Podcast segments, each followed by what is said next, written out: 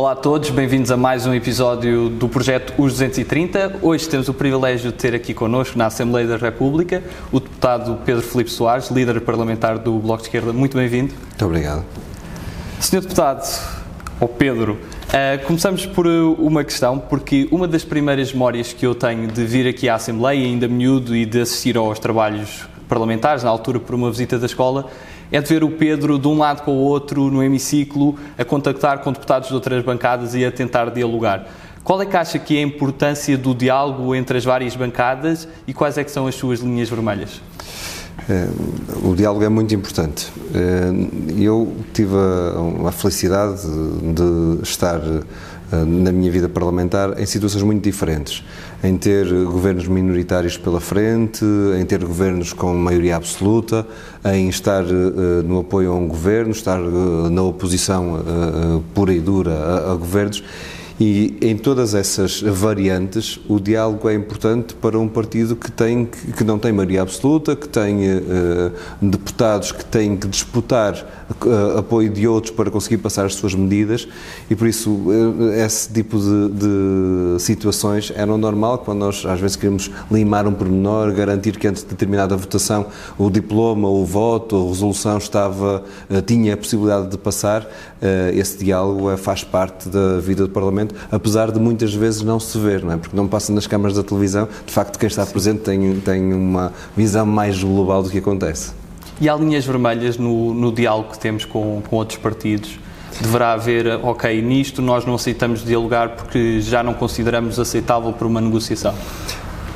Há linhas vermelhas, às vezes, do relacionamento entre deputados, eh, mais do que no debate político. Eu, pessoalmente, não tenho dogmas no debate político, acho que devemos estar abertos a, a discutir uh, tudo e, e esgrimir os argumentos. Uh, no entanto, esse diálogo implica que haja uma abertura dos dois lados para ter a mesma dignidade do debate, o mesmo diálogo, ouvir, escutar, rebater argumentos, mesmo que as opiniões não mudem, mas pelo menos ter respeito pelas opiniões do, dos outros. Isso depende muitas das vezes mais de com quem se debate do que dos temas uh, em questão. Eu já consegui debater uh, temas porventura difíceis com deputados de outro espectro político uh, oposto ao meu e que fizemos-lo com elevação, com, até com respeito pelos temas, eh, não é tanto o consenso que cria o diálogo, mas é o respeito pelos argumentos, o saber ouvir que valoriza esse diálogo. E quando nós estamos a conversar, e uma das coisas que, que nós procuramos também demonstrar neste projeto é que, apesar de, de às vezes haver algumas barreiras ideológicas, há um reconhecimento mútuo do trabalho de, de vários deputados, de várias bancadas. Sente que, e reconhece talento e algum tipo de capacidade especial em certos deputados de outras bancadas no, no, ao longo do seu percurso? Há, há coisas diferentes. Uma coisa é nós uh, termos opiniões políticas diversas, somos eleitos com programas diferentes, debater-nos-emos pelas uh, opiniões, pelos programas que levamos a, a, eleições. Isso acho que é a obrigação de cada deputado, cada, cada deputado a fazer. Outra coisa uh, é depois também construir muros onde eles não deviam existir. E, e, depois isso toldar-nos a análise de, dos adversários políticos, de, de, de, outras intervenções. É possível admirar argumentos eh, que são depois construídos para ter uma opinião contrária à nossa e perceber se estão bem estruturados, se não estão, se estão bem expostos e ter uh, esse respeito pelo interveniente que nos está a, a contestar.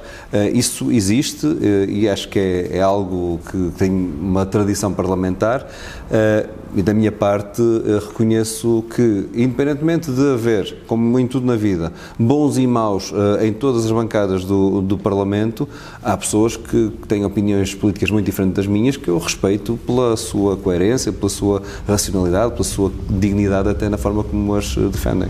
O Pedro estudou matemática, matemática aplicada no Porto. Sente que, que às vezes aplica os conceitos que aprendeu em termos matemáticos à política? Influenciou o seu pensamento? Sim, eu eh, ajudou-me. Eh, eu, eu, tive um percurso, do ponto de vista de comissões parlamentares, em que isso foi fundamental. Eu comecei na Comissão de Economia, passei pela Comissão de Orçamento e Finanças, e por isso, não tendo uma base de economia, consegui adaptar-me a todos os debates que, que existiam e, com, com algum estudo adicional, eh, fazer uma, uma transição que, que, na qual me consegui adaptar em qualquer uma das, das comissões Há uma vantagem que a matemática dá, eh, mas isso já é histórico, eh, na, na construção de um pensamento lógico. Eh, e eu creio que essa vantagem se aplica à política, pelo menos eu sinto que tiro, tento tirar vantagem dessa, desse, dessa construção de um pensamento lógico e, e pronto, depois aplicá-la também no, no, dia a dia. Agora, infelizmente, a matemática não está tão presente quanto isso na vida parlamentar. Aliás, eu era aqui uma espécie de extraterrestre, era dos poucos que não vinha de uma uh, via de, de mais das ciências sociais, de advocacia, etc., porque não há tantos matemáticos no Parlamento, não há nenhum, não houve nenhum, uh, a não ser eu, desde no período que eu cá estive, uh, mas, mas isso faz parte da vida. E sente, enquanto matemático, que a parte mais desafiante em termos dos seus trabalhos parlamentares é a altura de aprovar um orçamento? É. Eu passei por momentos também muito importantes fora de períodos orçamentais. Eh, uma moção de censura é um momento muito relevante do ponto de vista do debate parlamentar, da pressão política que existe e isso eh, passei por esses momentos e, retira-se grandes ensinamentos, ensinamentos disso. A aprovação ou rejeição de programas de governo também são momentos fundamentais. Uma rejeição do programa de governo deita abaixo um governo. E nós tivemos uma situação dessas em 2015. São momentos muito fortes. Mas naquela uh, prática uh, normal, anual, de sessão legislativa, o orçamento é, sem dúvida, um momento maior. Voltando então um pouco à sua vida pessoal e como referi, estudou no Porto, o que se lembra do, do seu período de universitário? Sente que, que já, já tinha alguma propensão para algum ativismo político? Sim, eu, a minha consciência uh, política e de intervenção de cidadania começa antes de chegar até à, à, universidade. Eu já tinha feito parte de várias associações juvenis, tinha ajudado a criar algumas, estava envolvido nessas lutas. Uh, a minha adolescência e o período até antes de chegar à universidade, no Conselho de onde eu venho, que é de Castelo de Paiva, foi marcada por uma luta social muito forte. Havia umas minas, uh, com tudo o que isso implica de imaginário, as minas do Pejão, que encerraram, que eram propriedade pública, encerraram em 94, e por isso a minha adolescência foi feita, por um lado, analisando os confrontos que existiam, uh, as disputas sobre a manutenção ou não do, do, do trabalho nas minas, a forma como aquele trabalho era muito duro, as relações sociais que daí advinham, a estruturação própria do, do, de, quer da geografia, quer das relações sociais uh, na, naquele meio que adivinham do relacionamento que havia com o trabalho, com as minas, e depois o fim disso tudo e um, uma viragem de, dessa página que deixou muitas marcas no, no Conselho. Por isso, uh, um período fundamental das nossas vidas, que é a adolescência, em que nós uh, materializamos uh, uma parte daquilo que vai construir a nossa personalidade,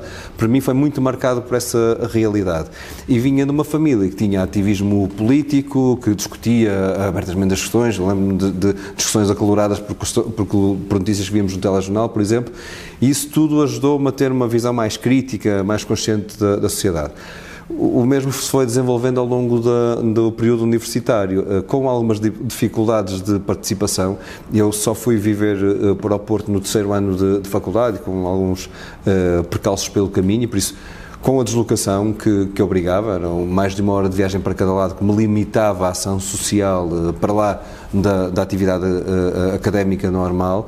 Uh, mas eh, fui tentando ter uma visão crítica, já comecei a me envolver também com o Bloco de Esquerda, apesar de ainda independente nessa altura, uh, uh, aí materializei mais uma vinculação partidária ao longo desse, desse período, enquanto que a consciência social foi construída com o que vinha atrás também. Quando é que sente que o Bloco de Esquerda era o seu partido? Eu, nessa altura, uh, fui, fui candidato como independente nas listas do Bloco de Esquerda. Já existia uma identificação uh, de muitas das visões políticas. Eu tinha, se calhar, um, algum preconceito com a atividade partidária, até porque muito do que eu via noutros partidos não considerava errado. Foi, foi uma transformação, não, há um momento definidor, mas houve ali depois dessa, dessa candidatura autárquica um dia em que eu disse, não, mas isto é, são um conjunto de preconceitos, a, a vida, a realidade, os partidos eh, são o que as pessoas fazem deles e por isso se nós eh, quisermos fazer diferente, conseguimos fazer diferente. E foi aí que entrei para o Bloco de Esquerda, numa, numa ideia de, de transformar essa opinião política e o ativismo político em militância partidária, mais organizada e disputar também na construção construção do, do partido uma visão que, que era a que eu tinha. E que preconceitos é que sente que ainda existem quanto ao Bloco de Esquerda? Não é só contra o Bloco de Esquerda, alguns, mas uh, sobre a atividade partidária sim, sim. em geral, há vários, desde a, a, ideia que são todos bois, que, que há uma supressão da opinião uh, individual, que, que há um, um, espaço de oportunismos, de carreirismos, esses preconceitos existem. E infelizmente há realidades que mostram que uh, os preconceitos não têm uma, não são ocos, têm algum, alguma validade. Agora, também não explicam a realidade toda, e eu creio que esse é que é o problema. Um preconceito depois tende a, a sobrepor-se à realidade realidade. E isso é errado. No que toca ao Bloco de Esquerda, continua a haver uh, muitos preconceitos também, em particular uh, sobre o Bloco muito marcado pelas causas eh, que o Bloco ao longo da sua vida foi defendendo, que sendo causas que criam um grande debate na sociedade, também polariza muitas das opiniões, necessariamente, e muitas das vezes se confunde essas causas ou até alguma caricaturização dessas causas com o verdadeiro conteúdo do, das ideias que as movem, mas isso faz parte da vida, cumpre-nos a nós desconstruir essa, esses preconceitos em tudo na vida, na atividade partidária, no que toca ao Bloco de Esquerda também. E se conseguisse explicar, por exemplo, a pessoas, ou adolescentes, ou pessoas que não estão tão familiarizadas com a vida política, que partido é o Bloco e que causas defende, e ainda em que campo ideológico se situa? Bloco de Esquerda, o campo ideológico está definido automaticamente pelo, pelo partido, pelo nome do partido. Uh, sendo que no caso português há aqui uma, uma coisa histórica, nós temos sempre dificuldades em explicar a estrangeiros uh, da atividade política como é que se dividem as famílias, porque o nome dos nossos partidos, particularmente aqueles que foram criados logo a seguir ao 25 de Abril, têm nomes que não estão muito em sintonia com o que existe noutras paragens. No caso do Bloco de Esquerda é mais recente, uh, foi criado no, na, na, mudança de, de milénio e aí já está mais uh, sintonizado com as, as distribuições internacionais. Bloco de Esquerda, um partido de esquerda, um partido que uh, se apresentou ao país e ao mundo como um movimento e por isso a sua função não é ser apenas um partido, é ser um movimento de transformação da sociedade. Isso ainda marca muito a forma como nós nos vemos, como nos organizamos. A ideia de que para estar numa reunião do Bloco de Esquerda não é preciso ser militante do Bloco de Esquerda, basta ter a vontade de estar presente e ter opinião, tem, tem a possibilidade de participação, de questionar, etc. De fundo, uma lógica que eh, torna todos como iguais na disputa das opiniões, eh, ser, ser, tendo cartão partidário, não tendo cartão partidários, não é isso que define eh, as pessoas, são as suas ideias, a sua vantagem. E por isso também num, numa estruturação do partido interna que eh, deita abaixo essa ideia de hierarquias, de um partido construído de cima para baixo, não, onde as opiniões são todas iguais e, e batem-se internamente pela, pelo número de pessoas que conseguem eh, juntar à sua volta. Desse ponto de vista, um partido que não tem tantas hierarquias como nós vemos noutros. Não há um, um presidente, não há um presidente que pode dizer, mas eu quero que os candidatos sejam X, Y ou Z. Não, isso não existe. Há uma organização muito democrática interna. Isso uh, tem a ver com o ADN do Bloco também na forma como estrutura a sua proposta para a sociedade. Eh, por um lado, acreditando muito na igualdade que temos que defender na sociedade e acreditando muito também na liberdade de cada um sobre as nossas vidas. E compaginando esses dois uh, valores, a liberdade de eu escolher uh, quem quero ser, quem quero amar, como é que quero organizar a minha vida, mas também uma igualdade que a sociedade tem de nos dar, não me exigindo saber de que família é que eu sou, que, eu sou, que, que dinheiro é que tenho no bolso, que percurso é que tenho para saber se posso entrar num determinado determinado uh, sítio ou não. Não, essa ideia que nós devemos cultivar um país que dê igualdade de oportunidades a todos e a todas. Não fui muito ao concreto, mas uh, acho que destas, com estas pinceladas consigo consegui estruturar o que é o Bloco Esquerda. há pessoas, e sinto que por vezes há essa confusão dentro da esquerda, porque temos o PCP, temos o LIVRE e temos o Bloco a que tipo de diferenças maiores é que se salientam? Nomeadamente, por exemplo, em termos de costumes, às vezes não há essa noção das pessoas que o PCP se calhar é um partido mais conservador nos costumes e o Bloco Sim. mais liberal. Que outras diferenças é, salienta em termos de, dessa linha ideológica? O, o, o, PCP tem uma história de quase um século uh, e isso marca muito a sua identidade, a sua existência e também as suas tradições internas. Uh, é, quando Álvaro Cunhal escreveu um livro que era o Partido uh, com Telhado de Vidro, na verdade dava uma ideia diferente do que é o partido, que é muito opaco, muito fechado. É, desse ponto de vista, na imagem que transporta para a sociedade, o Bloco de Esquerda é o oposto. É mais aberto, mais dinâmico, mais uh, livre até nas forma, na forma como expõe as suas opiniões, como, tem, como uh, faz uma escolha tática do seu caminho, não colocando em causa os horizontes estratégicos, mas tem mais flexibilidade tática. Isso decorre de uma porventura de uma organização mais jovem eh, que, na comparação com o PCP. Materializa-se muito também nessas questões de costumes, de liberdades individuais, no que toca, por exemplo, às matérias de, de consumo de drogas leves, por exemplo, o PCP é absolutamente contra o Bloco de Esquerda, não tem essa posição, bem pelo contrário, defende que a sua uh, liberalização tem, faz parte de um caminho para nós acabarmos com os tráficos e até normalizar o que atualmente é proscrito na, na sociedade, na ideia de perceber que as pessoas têm, têm liberdade sobre a sua vida. Um outro exemplo concreto, mais recente, num tema que uh, o Bloco de Esquerda tem, tem acompanhado muito e pressionado muito para ver se conseguimos fazer uma transformação grande, que é a questão da, da eutanásia, PCP, a morte assistida. PCP tem uma posição absolutamente diferente do Bloco de Esquerda nessa matéria. Há pontos comuns, na visão que temos para uh, com as relações laborais, para com a, a, a defesa de, de, quem trabalha, acho que há pontos comuns muito fortes com, com o, o, PCP e uh, na estruturação da economia há pontos de confluência, mas uh, também há alguns pontos de divergência.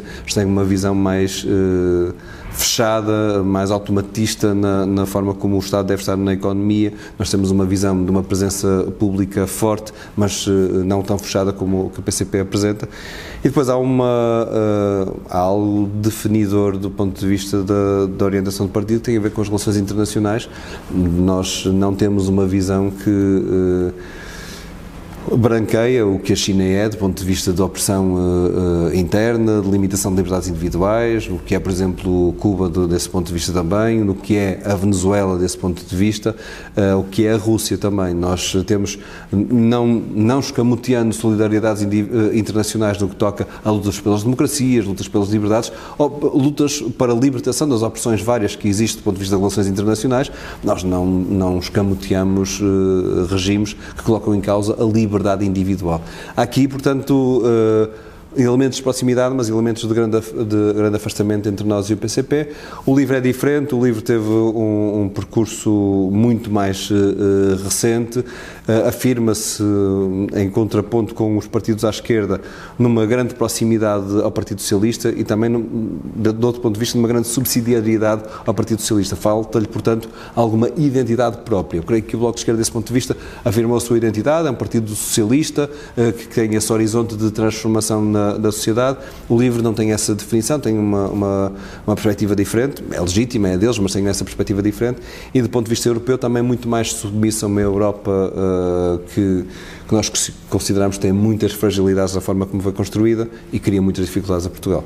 Esta é uma análise simplista, nós daria para nós estarmos semanas a discutir as diferenças entre os partidos, mas uh, no, contraponto, no contraponto entre os partidos se coloca aqui que é o Bloco de Esquerda, que é o PCP, que é o LIVRE, e, e eu acho que aqui uma demonstração que é nenhum deles se sobrepõe tem todos eh, espaços próprios, eh, com os seus projetos próprios e, obviamente, também com as disputas eleitorais que isso significa. Não é? E o Bloco, aproveitando que referiu a questão europeia, é uma das questões muito debatidas, até quando foi procurada uma solução governativa entre os, os, quatro partidos uh, à esquerda, com, contando com, com o PS, sente que o, o Bloco, mesmo sendo contra os moldes da própria União Europeia, consegue ser europeísta e admite a possibilidade da cooperação dos Estados com uma organização como a União Europeia, mas com outros moldes?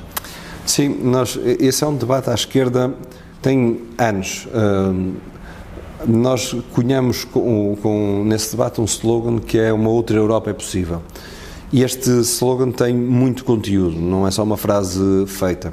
É, por um lado, que é possível uma, essa confederação de Estados, essa capacidade de, de Estados dialogarem entre si, ter estratégias articuladas, de, de terem eh, agendas eh, de transformação que façam das, da sua União uma, uma força, mas havendo ao mesmo tempo um respeito pela soberania desses Estados, pela individualidade de cada um deles, pela escolha de soberana dos seus povos.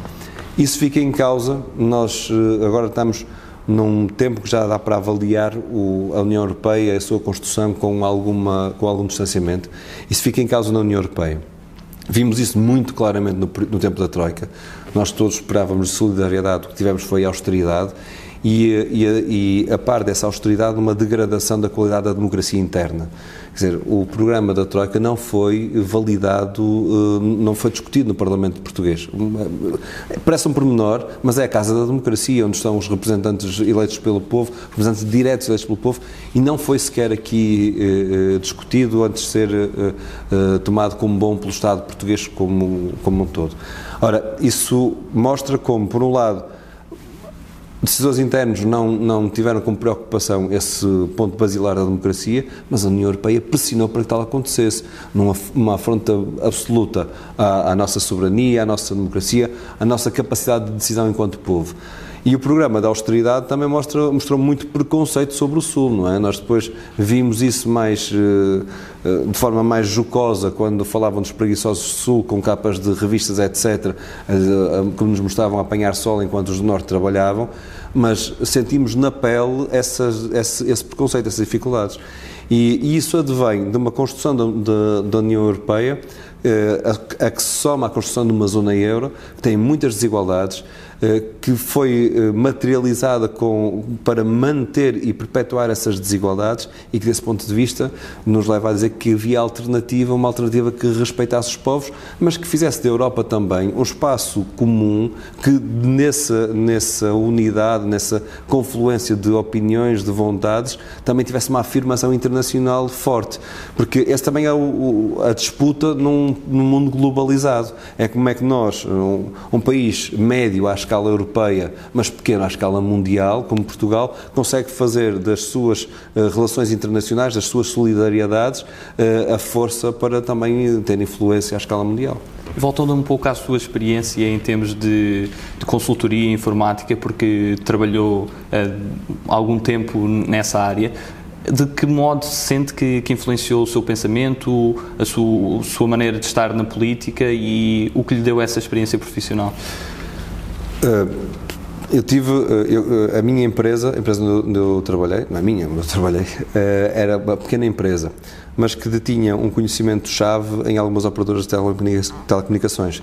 E eu aí tive a possibilidade, enquanto consultor dessa empresa, de, de saber como é que funcionavam as grandes empresas de telecomunicações do país, associadas a grandes grupos económicos, e, portanto, ter uma experiência que ia desde uma empresa com 20 e tal trabalhadores a uma empresa com milhares de trabalhadores. Ver formas de organização, virtudes e defeitos, eh, de, gestão de projetos, de organização da, da, da, própria empresa, das pessoas dentro da empresa, de gestão de, das dinâmicas, de, dos processos e do tempo das pessoas esse conhecimento para mim foi muito importante para perceber, por um lado, como é que funciona o mercado de trabalho e ter daí, retirar daí uma parte do conhecimento para a atividade política, que é relevante, mas para a própria organização do trabalho uh, parlamentar e, enquanto líder parlamentar, uma das funções é a gestão de pessoas também, não é?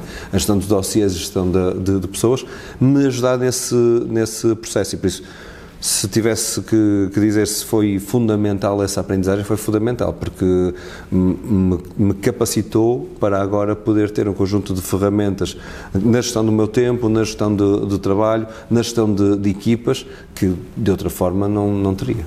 O Pedro teve essa experiência, mas depois acabou por eh, dedicar-se à atividade política e à atividade partidária em exclusivo. Sente que é necessário também impor essa exclusividade no Parlamento? É eu fiz essa escolha uh, consciente e, uh, e, pensada, porque hum, acho que quando nós estamos em algo devemos estar de, de corpo e mente inteiras. E, e, e, no que toca ao desempenho de cargos públicos, com uma exigência de ética republicana e por isso de separação de interesse entre público e privado adicionais. Uh, e foi a escolha que eu acho que é correta. Para o desempenho de cargos governativos é obrigatório, para o desempenho de cargos parlamentares não é obrigatório, nós, eu acho que deveria ser. Fiz essa luta dentro do Bloco, porque mesmo à esquerda não é um tema que que seja óbvio. Por exemplo, o PCP uh, eh, tem reticências sobre uh, a exclusividade dos deputados. Eu fiz esse caminho uh, dentro do Bloco e, e, e, como o Bloco na sociedade, porque eu acho que isso é importante para nós termos essa, essa capacidade de estarmos uh, focados naquilo que devemos fazer e para não termos uh, tentações de, que possam misturar a nossa uh, capacidade de decisão. mas isso não significa que eu considero que agora isto é, o, isto é uma carreira, não é uma carreira, é, é um mandato. No meu caso concreto, faço agora Uh, já fiz, fiz há uns meses uma década de trabalho parlamentar, mas quero daqui a algum tempo regressar para a minha atividade profissional, porque isso também me dá a liberdade que eu uh, preciso enquanto uh, decisor, mesmo, mesmo dentro do partido.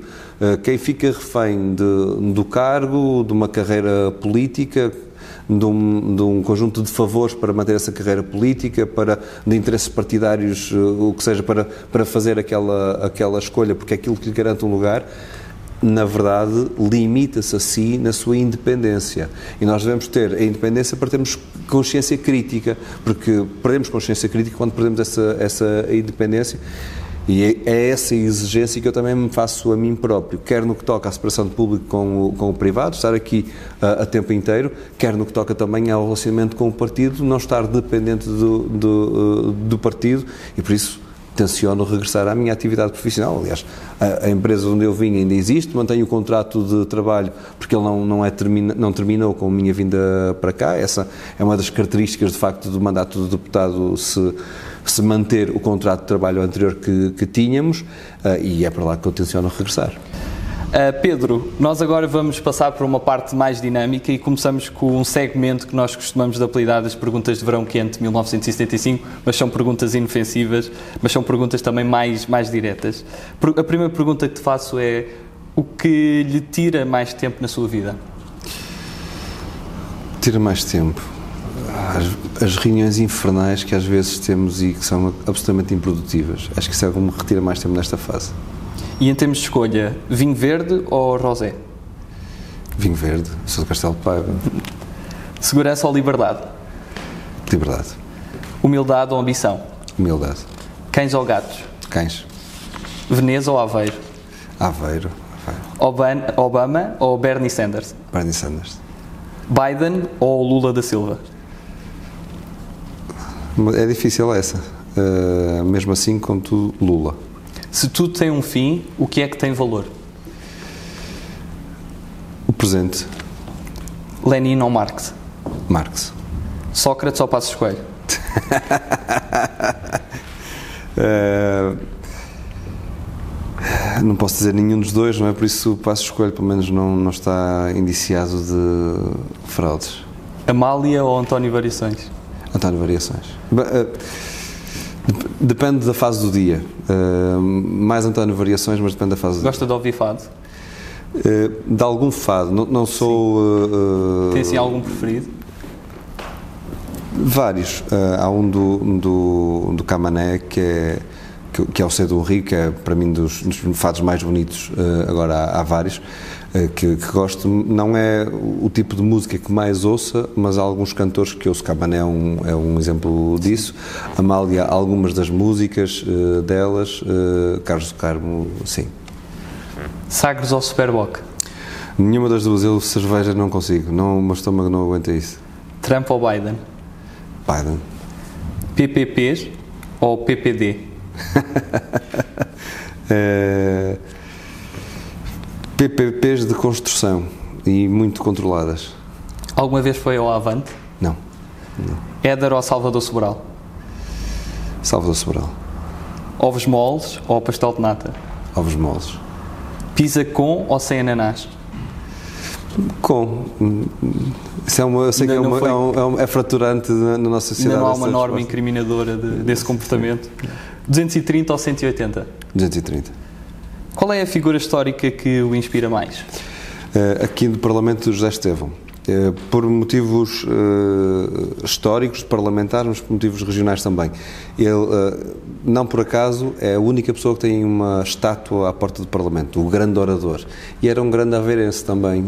tem uma estátua semelhante a esta que tem aqui à porta do Parlamento, no, na Praça do Município, em Aveiro.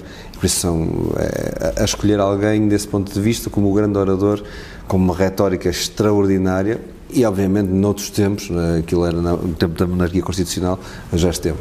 E do ponto de vista internacional?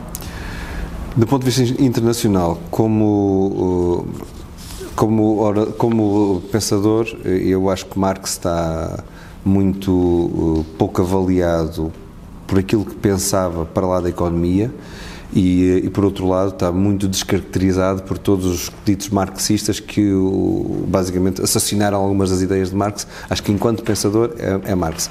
Enquanto orador, uh, aí há vários.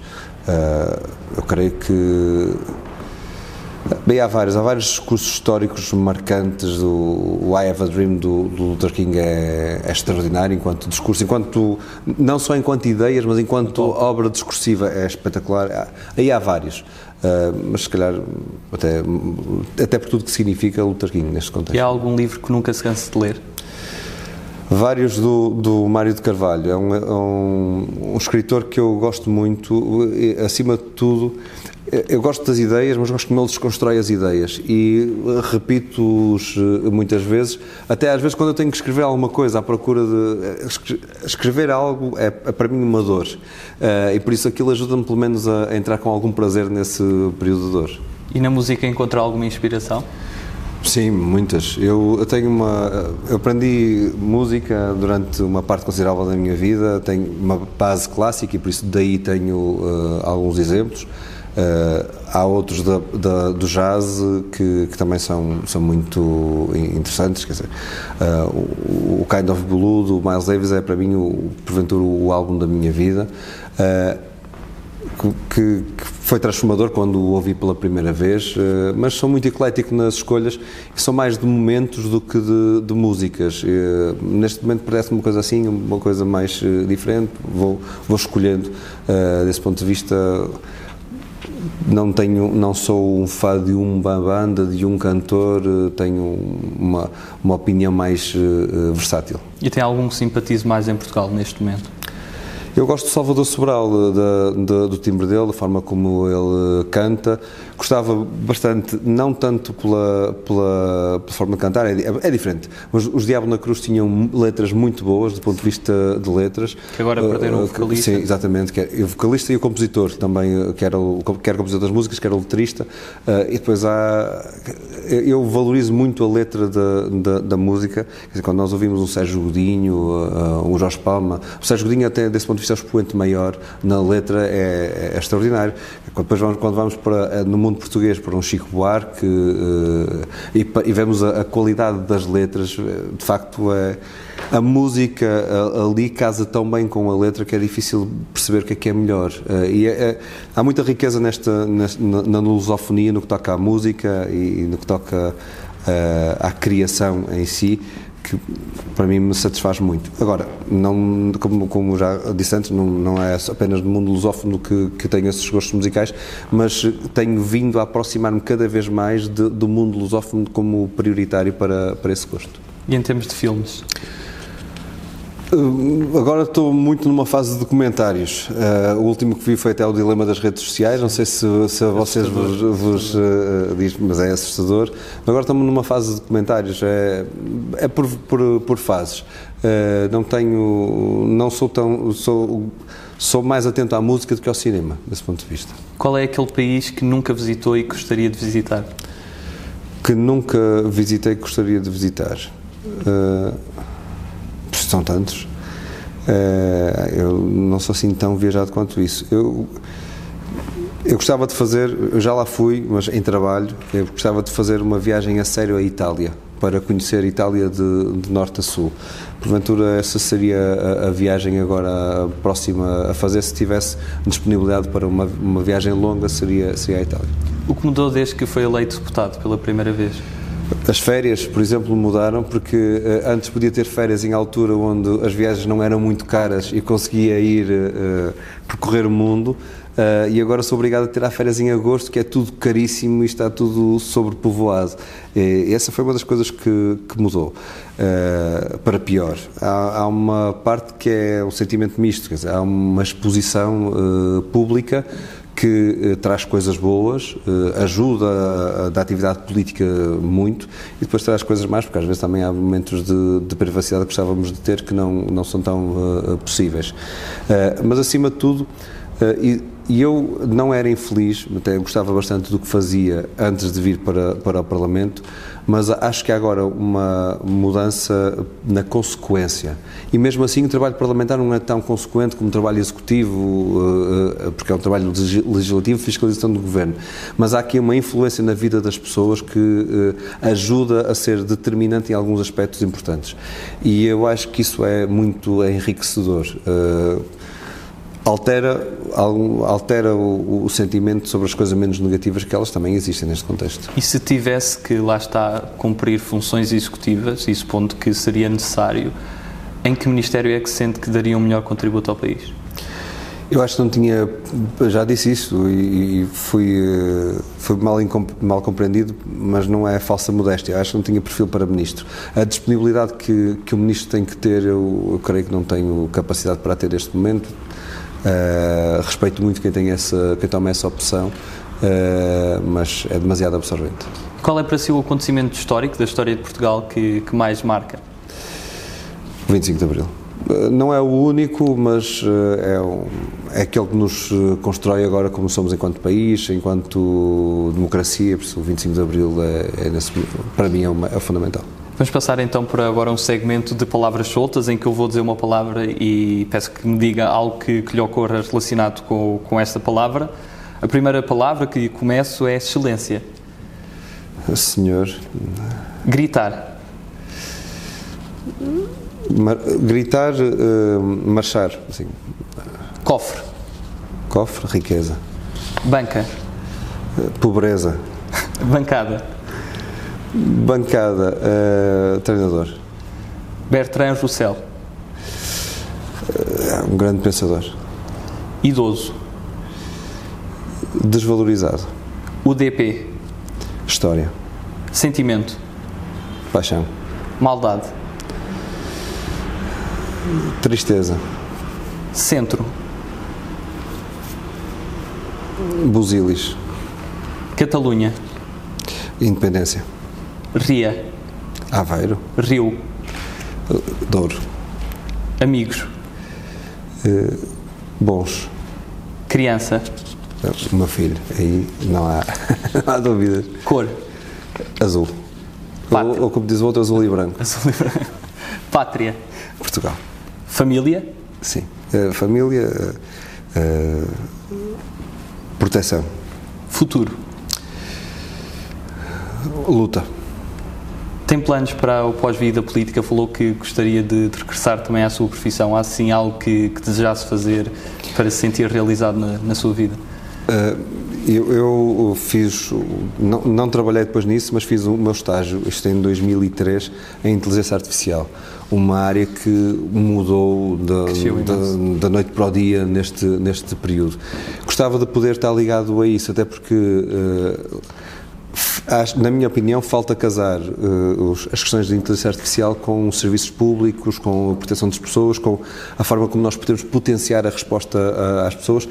Isso seria uma, uma área interessante que, que eu creio que poderia dar uma ajuda, sendo que, se for um regresso à atividade na minha empresa, será sempre na área das telecomunicações, que é me estar mais virado. E falando agora de um dos assuntos queridos do nosso projeto, que é a tal distância que, que existe por vezes entre políticos e eleitor, o que é que acha que falta para mudar isso? Mais projetos como o vosso, acho que é importante uh, a desconstrução dos preconceitos. Uh, as pessoas ficam de boca aberta quando nós dizemos que ninguém fica à porta da Assembleia da República. Quem cá vier pedir para falar com qualquer grupo parlamentar entra e é recebido por qualquer grupo parlamentar. Aqui não é, não há diferença entre direita ou esquerda, não há uns bons e uns maus. Todos têm as portas abertas. A proximidade que existe no nosso país das pessoas aos deputados e às deputadas que eu conheça, não existe em mais nenhum país. Por desse ponto de vista, eh, eh, acho que há algum desconhecimento e algum preconceito que gera também, eh, que advém e, e, e, reforça esse desconhecimento que deveria ser desconstruído, porque a proximidade existe. Não, não conheço nenhum deputado que tenha alguém que peça para, para ser recebido que não receba, seja de interesse ou não seja de interesse, que não receba. Desse ponto de vista, acho que nós temos que cultivar essa exigência, mas também essa presença. E, por outro lado, a presença na atividade política. Nós demos um salto qualitativo com a, transmissão da RTV para todo o país, isso foi muito positivo. Uh, temos o Parlamento dos Jovens, em que vai às escolas, dá para mostrar como é que funciona o Parlamento, mas uh, temos, uh, enquanto povo, enquanto cidadãos, que ter a consciência, em primeiro lugar, que o país, a nossa democracia, as nossas instituições são o que nós fizermos delas.